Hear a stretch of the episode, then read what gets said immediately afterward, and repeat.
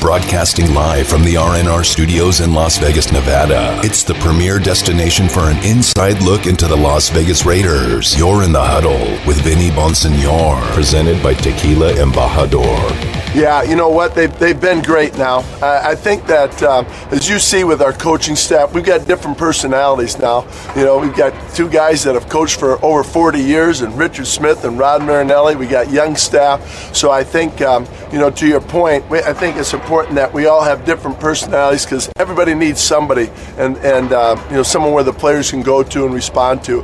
But as far as picking up the information, been very good. I mean, uh, I give a credit to the players now. They got great attention.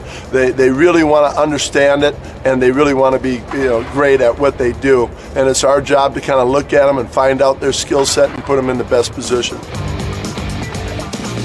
That's Raiders defensive coordinator uh, Gus Bradley, and uh, I think Jon Gruden uh, brought this up as well. He not just Jon, uh, uh, Gus Bradley, but Ron Milus, the defensive backs coach, Richard Smith, uh, the linebacker coach, obviously Rod Marinelli, a holdover uh, coach from last year, uh, the defensive line coach. When Gus Bradley got hired by the Raiders, I got a text from somebody who wanted the job, was literally in the running for the job.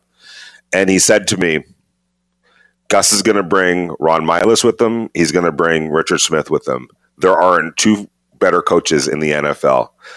You're going to love covering them those guys are studs. They are both studs. That was like literally what was texted to me. And that was from a guy that wanted the job. All right. So that tells you sometimes how close the NFL community is. But more importantly, the amount of respect for Gus Bradley and uh, in particular Ron Milus and uh, Richard Smith, uh, the defensive backs coach and uh, linebacker coach. Um, so it can't be understated the importance that they uh, have in this operation. And you can see it on the field. There's a lot of positivity, there's a lot of enthusiasm, there's a lot of passion, uh, there's a lot of uh, uh constructive criticism, communication, teaching. I really like what I'm seeing from this coaching staff led by Gus Bradley, uh, Ron Milus, Richard Smith, uh, Rod Marinelli. And as Gus said, there's p- different personalities. So you're still getting some crusty old football coach, uh, you know, stick your foot in the you know what um, from time to time. But more than anything, there's just a ton of teaching going on, and the players seem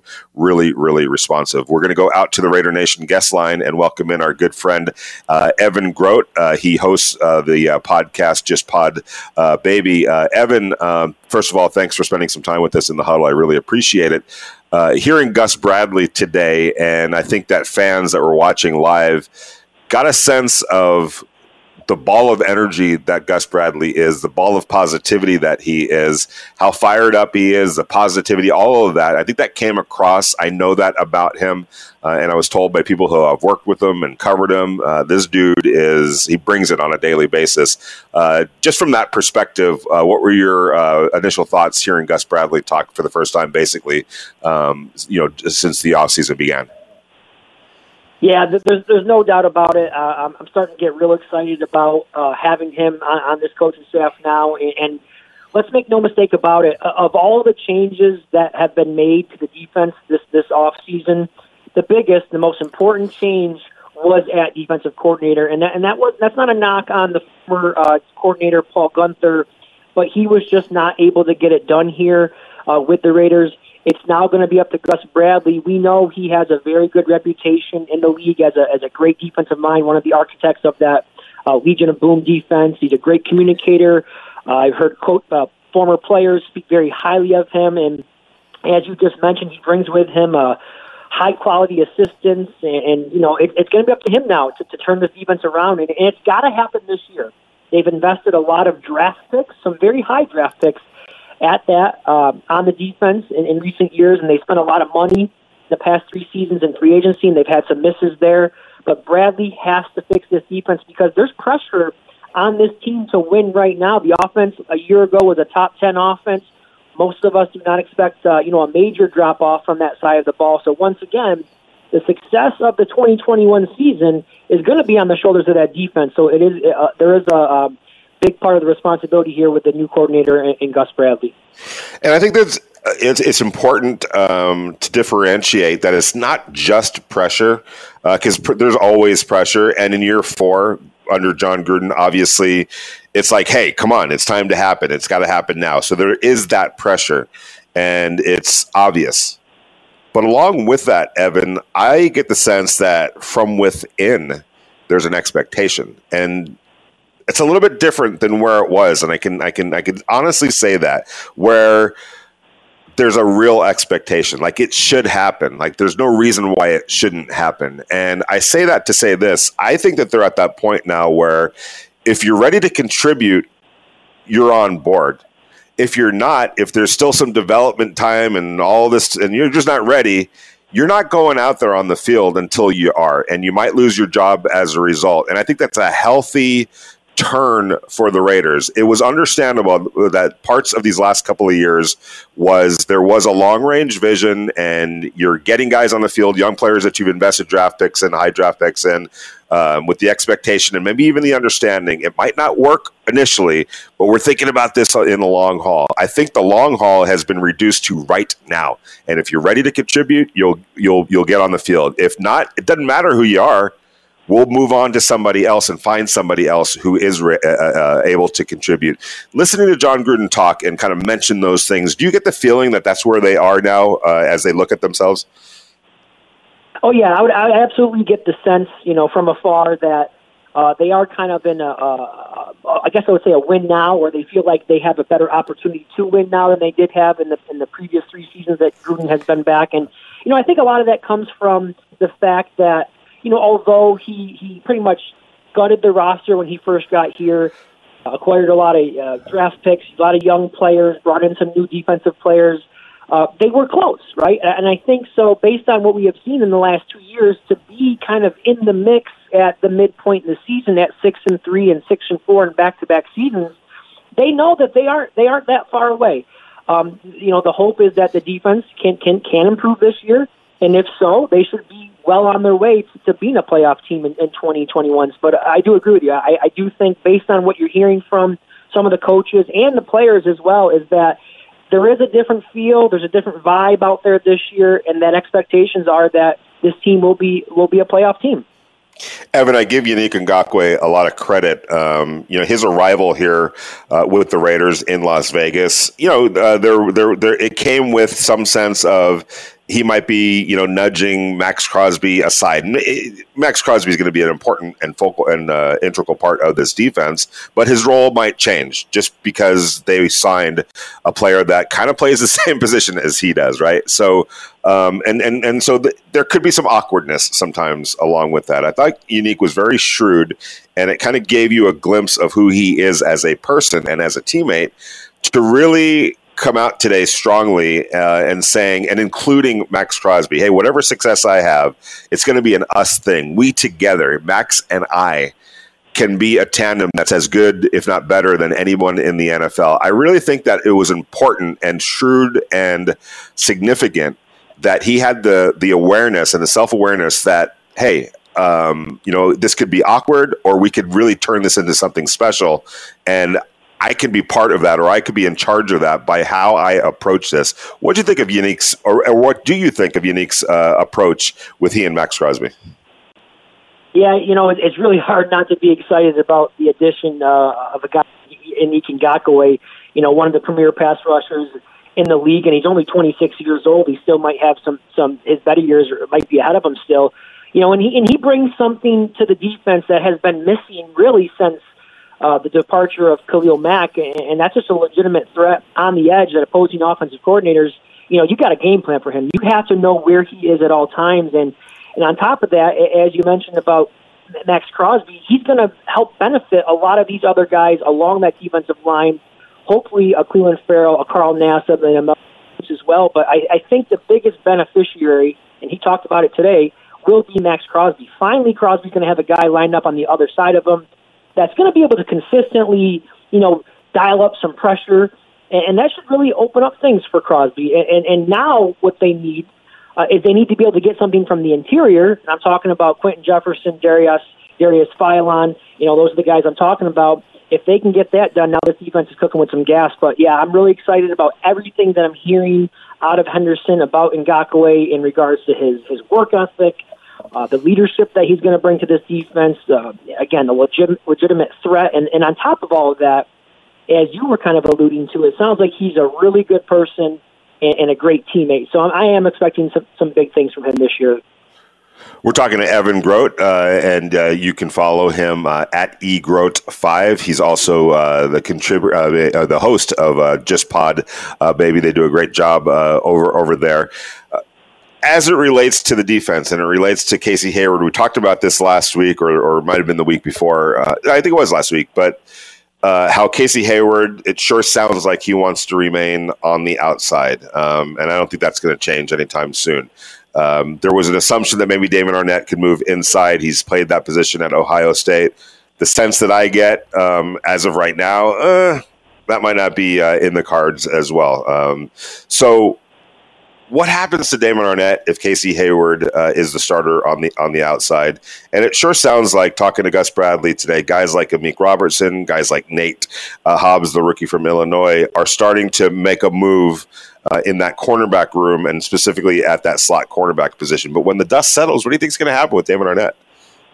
You know, that's a great question, and we and we did talk about this topic last week, and you know, I, I try not to make too much uh, from what we're hearing from you know OTAs and mini camp practices, but it is all we have to go on right now, and, and you know, I, I do expect some things to change once these guys get into pads. Um, you know, Arnette was talked about as a physical player and those types of things, so maybe he'll shine a little bit more once the pad comes on. But I am concerned. I, I, re, I still am concerned about Damon Arnette. Um, you know, I, I'll say it again. I scratched my head when they made him the, the 19th overall pick in, in the draft. Um, you know, he struggled in year one, and he, he dealt with the injuries. You know, the setbacks that he dealt with we are well documented at this point. But you know, based on what we've been hearing uh, out of camp, you know, or mini camp, I, I'm not sure I have gained any more confidence in him. Uh, that's for sure. And you know, it, it's concerning both in the short term and the long term because in the short term, while you know it's still early in his career, he's only in year two. You know, you hate to see the organization make big swings and misses with first round picks. And then in the long term, you know, if, Arnette should not uh, come around here in year two and year three, well, then you're kind of getting back to the drawing board again, and, and you're you're you know throwing throwing darts at the wall again, hoping something sticks to try to find yourself a long term solution at cornerback to play alongside uh, Trayvon Mullen. But you know, as far as uh, Arnette right now, you hope that. Uh, you hope that the competition that he's going to be involved here with, with, with guys like Hobbs and, and Robertson and uh, you know Nevin Lawson, hopefully that brings out the best in him, and, and that's that's what the the plan has been with this defense is to bring in more depth and more talent and, and more competition. So you, you hope that kind of lights a fire under a player like Damon Arnette. For some reason, that cornerback position, not just for the Raiders, but across the board, especially as it relates to young players making that transition to the NFL, and and, and a lot of times the higher drafted ones, uh, for that matter, it just seems like a volatile position. It's hard to get success early on. Um, I mean, I mean, you know, there there's there's been a couple of guys who have stepped on the field early on and, and, and done pretty well, but it's it's becoming fewer and far. Is that even a word? Far fewer and far uh, between. Why do you think that is? You know, that's a great question. That that is a great question, and I'm not sure I have I have a great answer for it. Um, you know, it, it's it's a very difficult position to, uh, to play in the league. You know, you're you're dealing with some extremely uh, talented uh, players on the other side. Um, it, it's a big jump to make from the college level t- to the pro level. And uh, I just think maybe some of these players, uh, you know, although they had some success success at the college level, uh, they, they get into the league and they're they're dealing with some different animals here. You know, I mean, these, these guys are uh, you're talking about guys like Tyreek Hill and and, and uh, Julio Jones and, and you know the list goes on and on with some of these elite wide receivers in the league and and um, you know it, that that must have something to do with it. It's just a big jump for some of these young guys, and, and uh, it just doesn't always pan out for them. Evan, uh, whether whether Jon Gruden was trying to talk it into existence or uh, plant the seed in his own head and make sure it it, it grows and stays there. Uh, but um, talking to him about Henry Ruggs uh, earlier today and about how you know, hey, look, here's a guy that got hurt. He dealt with COVID. There were a lot of issues that kind of held him back uh, last year. Nevertheless, when he was on the field, the offense was productive. It helped Darren Waller. Uh, but they want to see um, you know Henry Ruggs be more than just what he was last year. Uh, they want to get him touches. They want to get him numbers. They feel like he's going to be an integral part of this offense, um, and I think that that's a must. There's no question about it. How do you see that evolving uh, this year, and how do you see Henry Ruggs' uh, role growing and prospering? Yeah, I was actually really happy to hear Gruden uh, speak about that today because recall last year, a lot of times when when he was asked about Ruggs, you know, he kind of I don't want to say put the blame on Ruggs, but he he made it sound as if the issue was more with Ruggs just not being ready, not being developed, and less about maybe Gruden's responsibility in, in, in the fact that maybe Ruggs didn't have the rookie season that, you know, maybe we, we thought he should have. So the fact that Gruden came out and said, you know, I want to get him more uh, involved, uh, I'm not sure if those were his, his exact words, but he, he alluded to that point that, you know, Ruggs obviously needs to be more of a featured uh, weapon in the offense. I think that's a great sign. Um, and, you know, the fact that Ruggs has the offseason this year, I think that's going to do wonders for him. Um, you know, he's added the size that we've talked about before. He looks to be in great shape.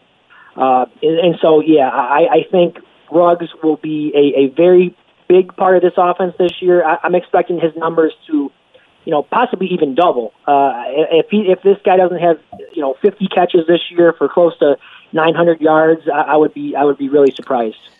And if it uh, eases any of the uh, anxiety of, of the rest of Raider Nation, I did talk to Derek Carr yesterday, uh, spent some time with him, and we talked about Henry Ruggs and uh, and and the, kind of the way he he described it to me is that he felt like something clicked uh, in Henry's head. Now he didn't disparage him off last year. In fact, he praised him for the effect that he had on the overall operation. Uh, but he said, like any player you know, once you get that year of film under your belt and you look back, you kind of are like, okay, this is what it takes, you know, and, and some people do it and some people don't from that point forward.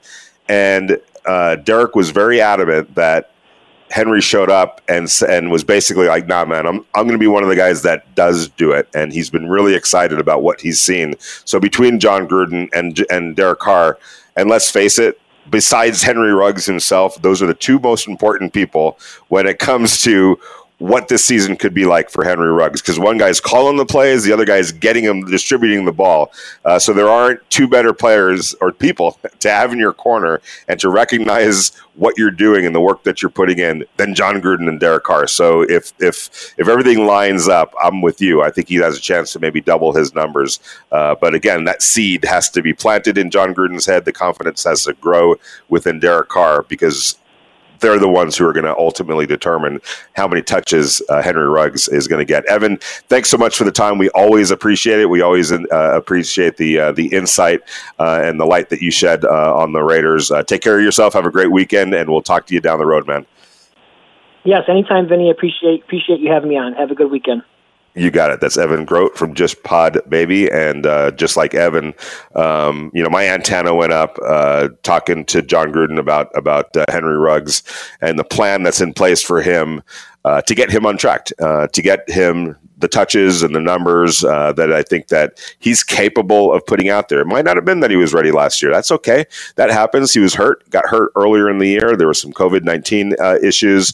We've talked about this many times. That train leaves the train it starts chugging down the road, uh, and those young players have a tough time sometimes catching back up to it because it ain't going to slow down for you ever.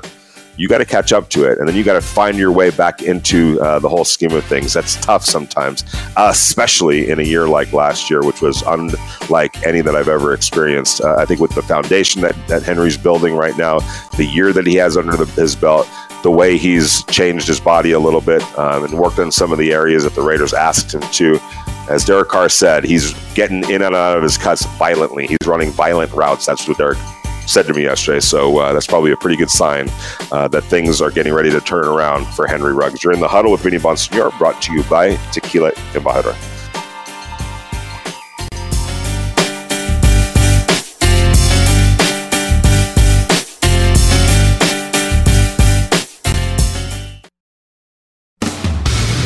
You're listening to Raider Nation Radio 920 AM.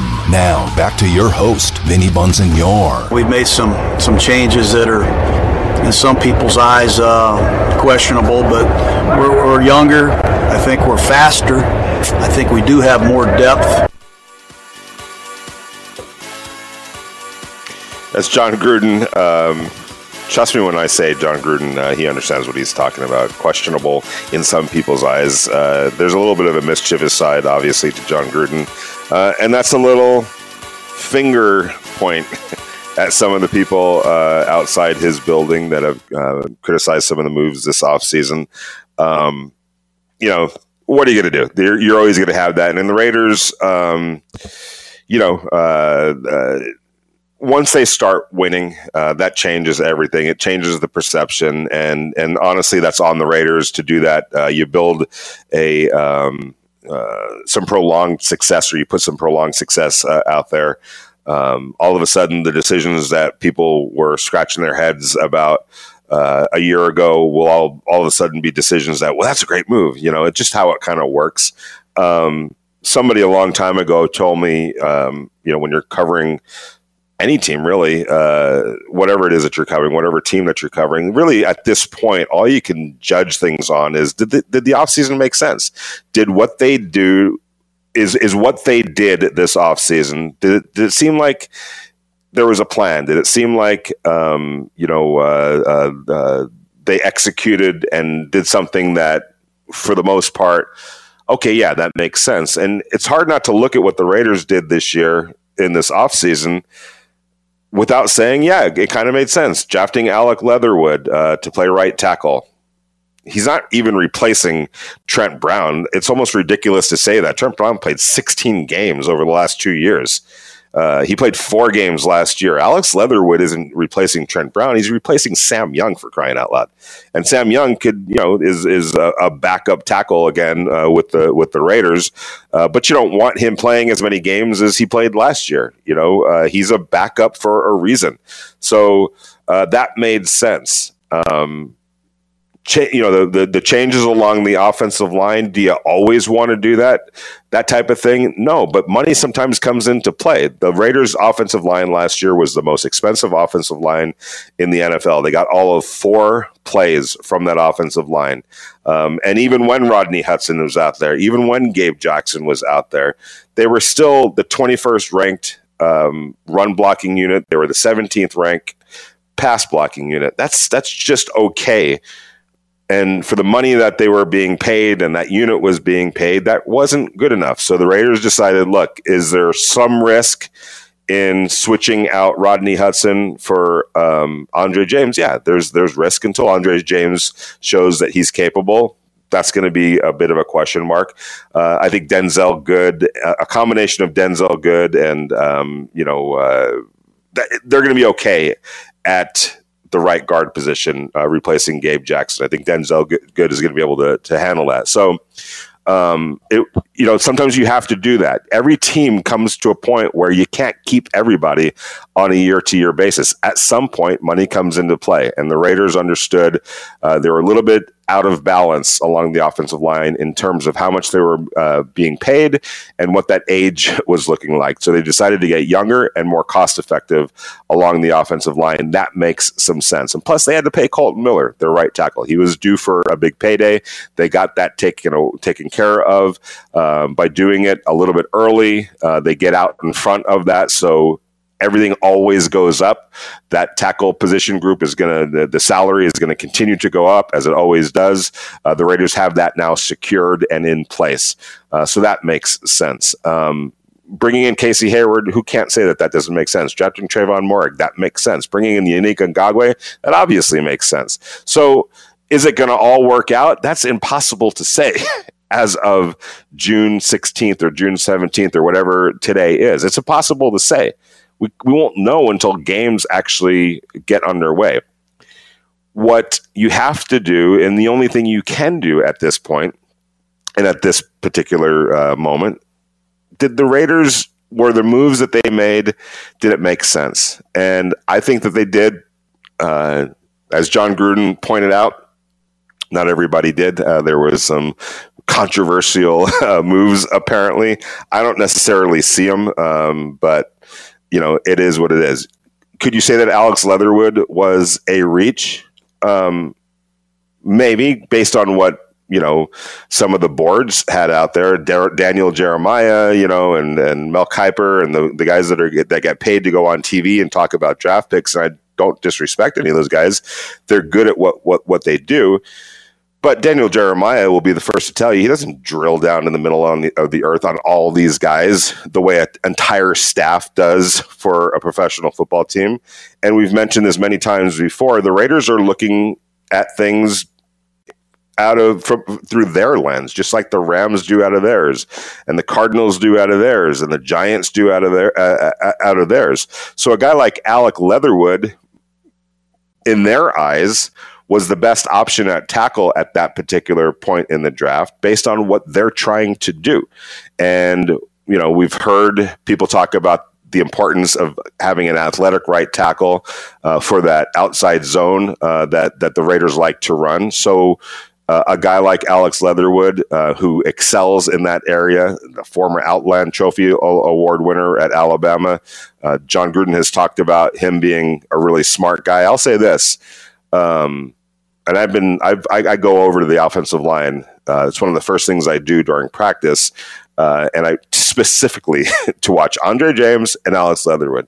And there's been a couple of instances with Alex Leatherwood where um, one of the things that that happens during this time of year is uh, coaches just mentally challenge players. All right, they throw the kitchen sink uh, out at them, and very early on during OTAs, uh, they did a drill um, where it was it was Alex Leatherwood versus three defensive defenders. Okay, and uh, Tom Cable stood behind Alex Leatherwood. They did this for all the tackles, but I'm talking about Alex Leatherwood here.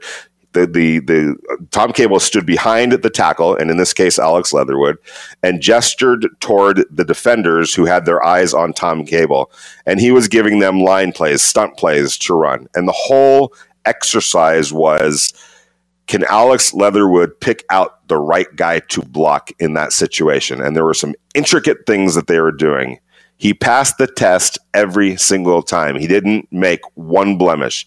Each time he picked the right guy to block in that situation uh, based on the line call that was given to him. It's a small thing, but at this stage, it's a big thing because what are coaches talking about right now? What's Gus Bradley talked about uh, with some of the young cornerbacks and defensive backs? are you getting it? Are you understanding it? A lot of what's going on right now is quarter speed or you know just short of full speed uh, as they're walking through their assignments which is vitally vitally important we've talked about this many times what do you learn in a classroom how do you apply it to the field and while it might take some players a couple of um, periods a couple of reps to finally put what they saw in the classroom and what they were taught in the classroom uh, to, to practical use on the field and useful in a useful way, in the right way. Alex Leatherwood was getting it like that, man. there was no pulling him aside. Hey, here's what you did wrong. Every single time in the in the in the in the two periods that I saw specifically devoted to that, every single time he picked off the right guy and that's bodes pretty well. Um, and and so when Jon Gruden's talking about Alex Leatherwood uh, being a smart player, uh, at this point, that's really important for a young player. So I think that um, you know, and, and it's just funny knowing Jon Gruden, uh, the way I've kind of gotten to know him a little bit, um, some of the way he uh, characterizes things and says things uh, in a way that trust me, he sees he sees the criticism. He sees some of the remarks. Uh, some of them are a bit, to me anyway, underhanded and not necessarily um, justified. But he also knows that he's a target. He's Jon Gruden. He's been on TV. He's a character in a way. Uh, he's going to get his share of, of pot shots. Uh, I think I can tell you this right now. Uh, Jon Gruden is very, very intent on changing the narrative about this team. And with it, uh, he'll get the praise uh, that that that he deserves. Uh, if he doesn't, you know, unfortunately, he gets the other side of it. That's just how it works. We're gonna go to uh, Dave in Chino. Uh, wants to talk about Derek Carr. How you doing, Dave? Hey, Vinny. how you doing? I remember you from 2015 when you were trying to get the the stadium going in LA. And he said the Raiders are going to be legendary in LA, but they'll be legendary in Las Vegas too. so anyway, you know, it's been bothering me about uh, you know the criticism to Derek. You know, and I, you got to go back and look at his history uh, in you know past few years. Past 2016, of course, 16 was legendary, but 17, 18, and a little bit of 19. You know, he had some receivers that just weren't weren't there. They're scrubs. You know, you look at a couple of them; they're probably out of the league right now, or they're in the Canadian League. They just weren't there. And you know, he gets a lot of, I guess, criticism for for you know, oh, is this going to be the year? You know, uh, you know, he's got to prove himself. Well, really, you know, you put you got to put some weapons around him, and I think in twenty they did. And uh, you know, the problem in 20, of course, was the defense. And I wish people would realize that, that you know, there's three or four games, and I know you've mentioned this multiple times, uh, you know, that, uh, that, that the defense just let us down. And, you know, it, it, it, you know, and I love him saying that he wants to be a Raider for life. And that's, that's the way my, you know, I'm a Raider for life too.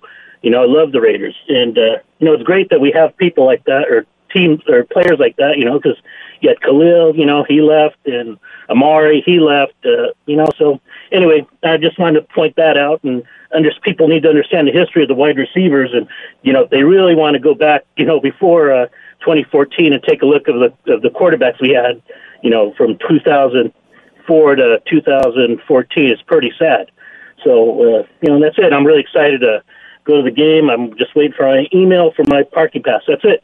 I appreciate it, Dave. Thanks so much. Uh, love Chino. Uh, know it well. Um, don't be a stranger. Uh, give us a call back. Uh, I really appreciate uh, the input. And you're and you're right. I mean the you know the the the talent around Derek Carr. It's been subpar. Let's just be perfectly honest, and uh, it's okay to say that. It's okay to um, you know to it's it's not an excuse. Whatever that whatever it, it is what it is that's why Jon Gruden came in here and made the kind of moves that he's that that he's made. And you and you're right, they did improve the talent around him these last couple of years, and and and there's still now some players, Henry Ruggs, Bryan Edwards, that um, that have a big step in their very imme- uh, immediate future, and uh, if if if that can happen, it changes it even more the talent around him. And you know, Jon Gruden brought up John Brown. Uh, he brought up Willie Snead. I think Willie Snead is a um, is a is a little bit of an underrated signing uh, by the Raiders. I love the attitude. I love the toughness. Um, I love uh, so the t- tenacity that he's bringing, he's going to get on the field now, and uh, he's going to get his numbers as well and be a contributor uh, as well, especially in this offense. By the way, um, just want to let you know that uh, Embajador Tequila. A lot of people ask, "Hey, where can I go get uh, Embajador Tequila?" Uh, just quickly, uh, Aliante Casino, uh, all the Boyd properties. Um, you know, go to the go to their casinos, the restaurant that they have uh, there at Aliante uh, Casino. Embajador Tequila uh, can be found there. XO Liquor here locally, Liquor World here locally, Liquor Outlet, uh, and Liquor uh, City. Uh, those are all places where you could get uh, Tequila. And don't forget, obviously, Friday night, Michael T's uh, here in Las Vegas. Uh, Aloha Fridays. They do it every Friday night. Michael T's and Embajador Tequila. it's live Hawaiian music from 9 p.m. to 12 a.m., then 12 a.m. to 3 to 3 a.m., which is I know that's when uh, Damon Cotton, that's when that's right up his wheelhouse. That's when he's ready to rock and roll. That 12 a.m. to 3 a.m. Uh, hour. Uh, uh, that's when they have the uh, live Hawaiian TJ. DJ, excuse me, uh, and karaoke. So don't be surprised if you see Devon grab the microphone uh, and start doing his thing. Friday night, Michael T's Aloha Fridays, 9, 8, 9 p.m. to 3 a.m. Great food, obviously Embajador Tequila, great entertainment, and who knows, you might hear Damon Cotton uh, cutting some uh, some music on the karaoke. So uh, go check it out Friday nights at Michael. You're in the huddle. Vinny Bonsignore brought to you by Embajador Tequila.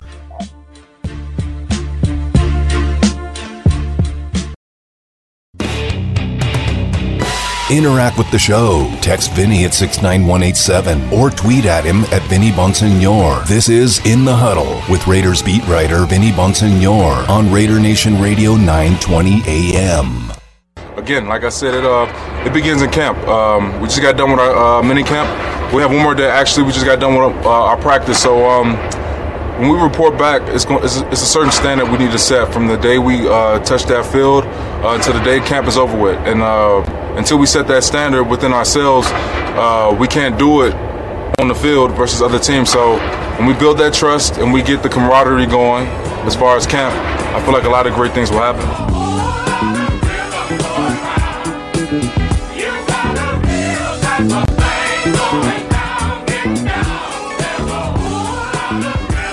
Gonna have to let that play just a little bit longer, George. Um, I've seen George um, too many times to count. And when you go see George Clinton and uh, Parliament Funk, and I did many times back in the day, uh, you better you better um, drink your coffee. You better drink your five hour energy. And That wasn't uh, that, that wasn't around back uh, back when I went to go see him back in the day. Uh, do whatever you needed to do because it was going to be a long night. Sometimes George wouldn't get on stage until 11:30 midnight or so. And he just knew that understanding it, but it was so worth it once he did, uh, especially when he was with the P-Funk All-Stars. Um, just I'm, just in my head.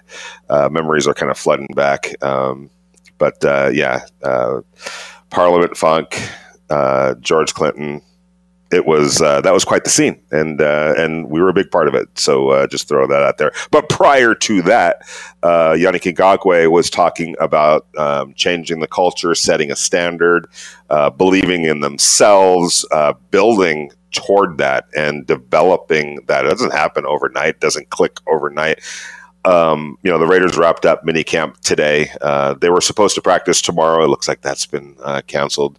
Uh, just to let everybody know, uh, I think Jon Gruden was really happy with uh, the way things turned out this offseason. I know he was ecstatic about the attendance. Uh, the Raiders were at or around ninety five percent day in and day out over at the facility at Henderson, Ngakoue, um, you know, Josh Jacobs, Quinton Jefferson, uh, three veterans who have proven track records uh, at this point, got the okay from Jon and the staff uh, to do their own thing during the voluntary phase of OTAs. It's all good. Um, everybody was on the same page. Uh, everybody was there basically uh, during uh, mandatory minicamp these last couple of days. Uh, this was hugely, hugely important um, for the foundation that the Raiders are trying to set and build, uh, and and what their goals are moving forward into training camp, uh, and then really the, the, the regular season. And it starts with the bang against the Baltimore Ravens, opening night at Allegiant Stadium on Monday night um, against Lamar Jackson uh, and those guys.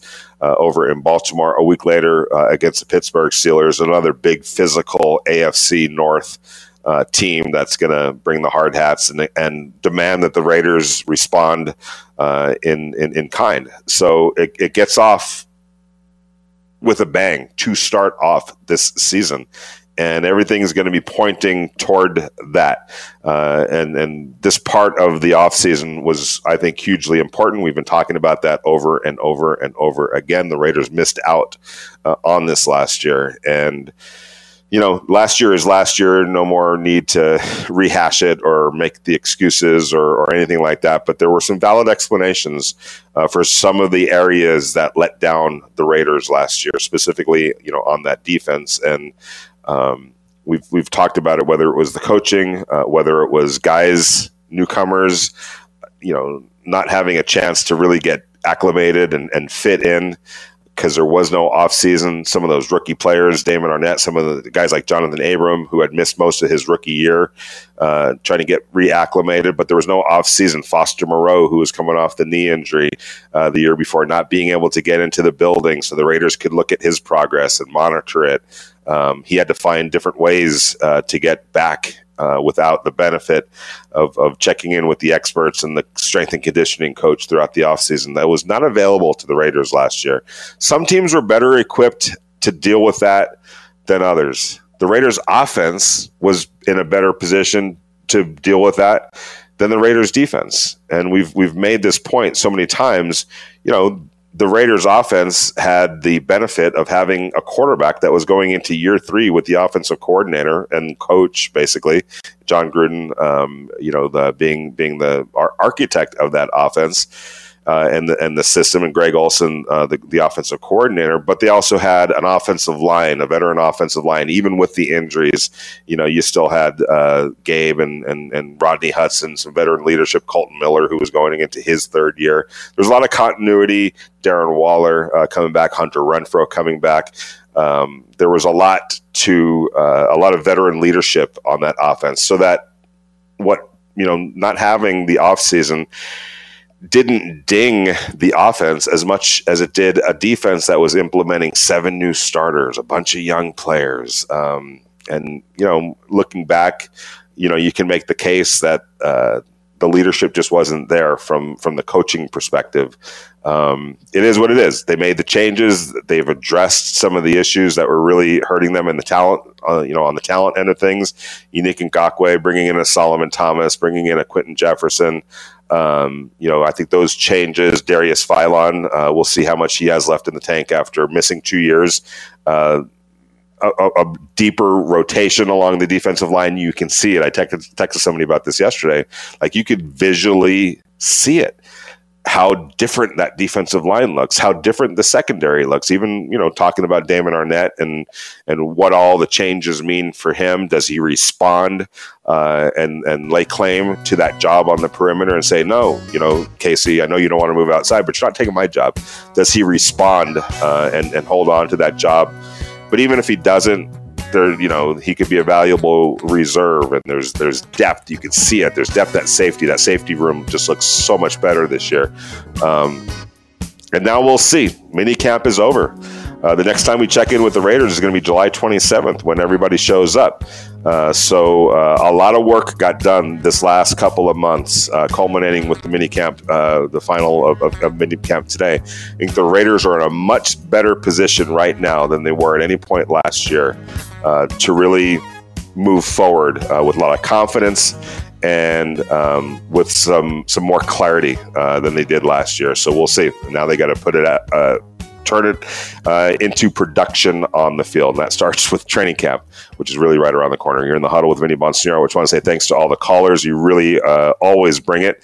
Uh, thank you so much for that. I want to say thanks to Evan Grote um, for joining us as he always does. I want to say thanks to Damon, Ar- or, Damon Arnette, uh, Damon Cotton uh, for everything that uh, that he does, always making us sound good. I want to say thanks to Embajador Tequila uh, for all the great things you guys are doing. Always appreciate it. We'll be back at it tomorrow, 4 to 6 p.m. We'll take another look uh, at minicamp, and we have a whole bunch of other quotes and sound from, from players. Uh, and I'll share some thoughts of my conversation with Derek Carr as well. We'll check you out tomorrow, 4 to 6 p.m. in the huddle. Vinny Bonsignore, brought to you by Tequila Embajador.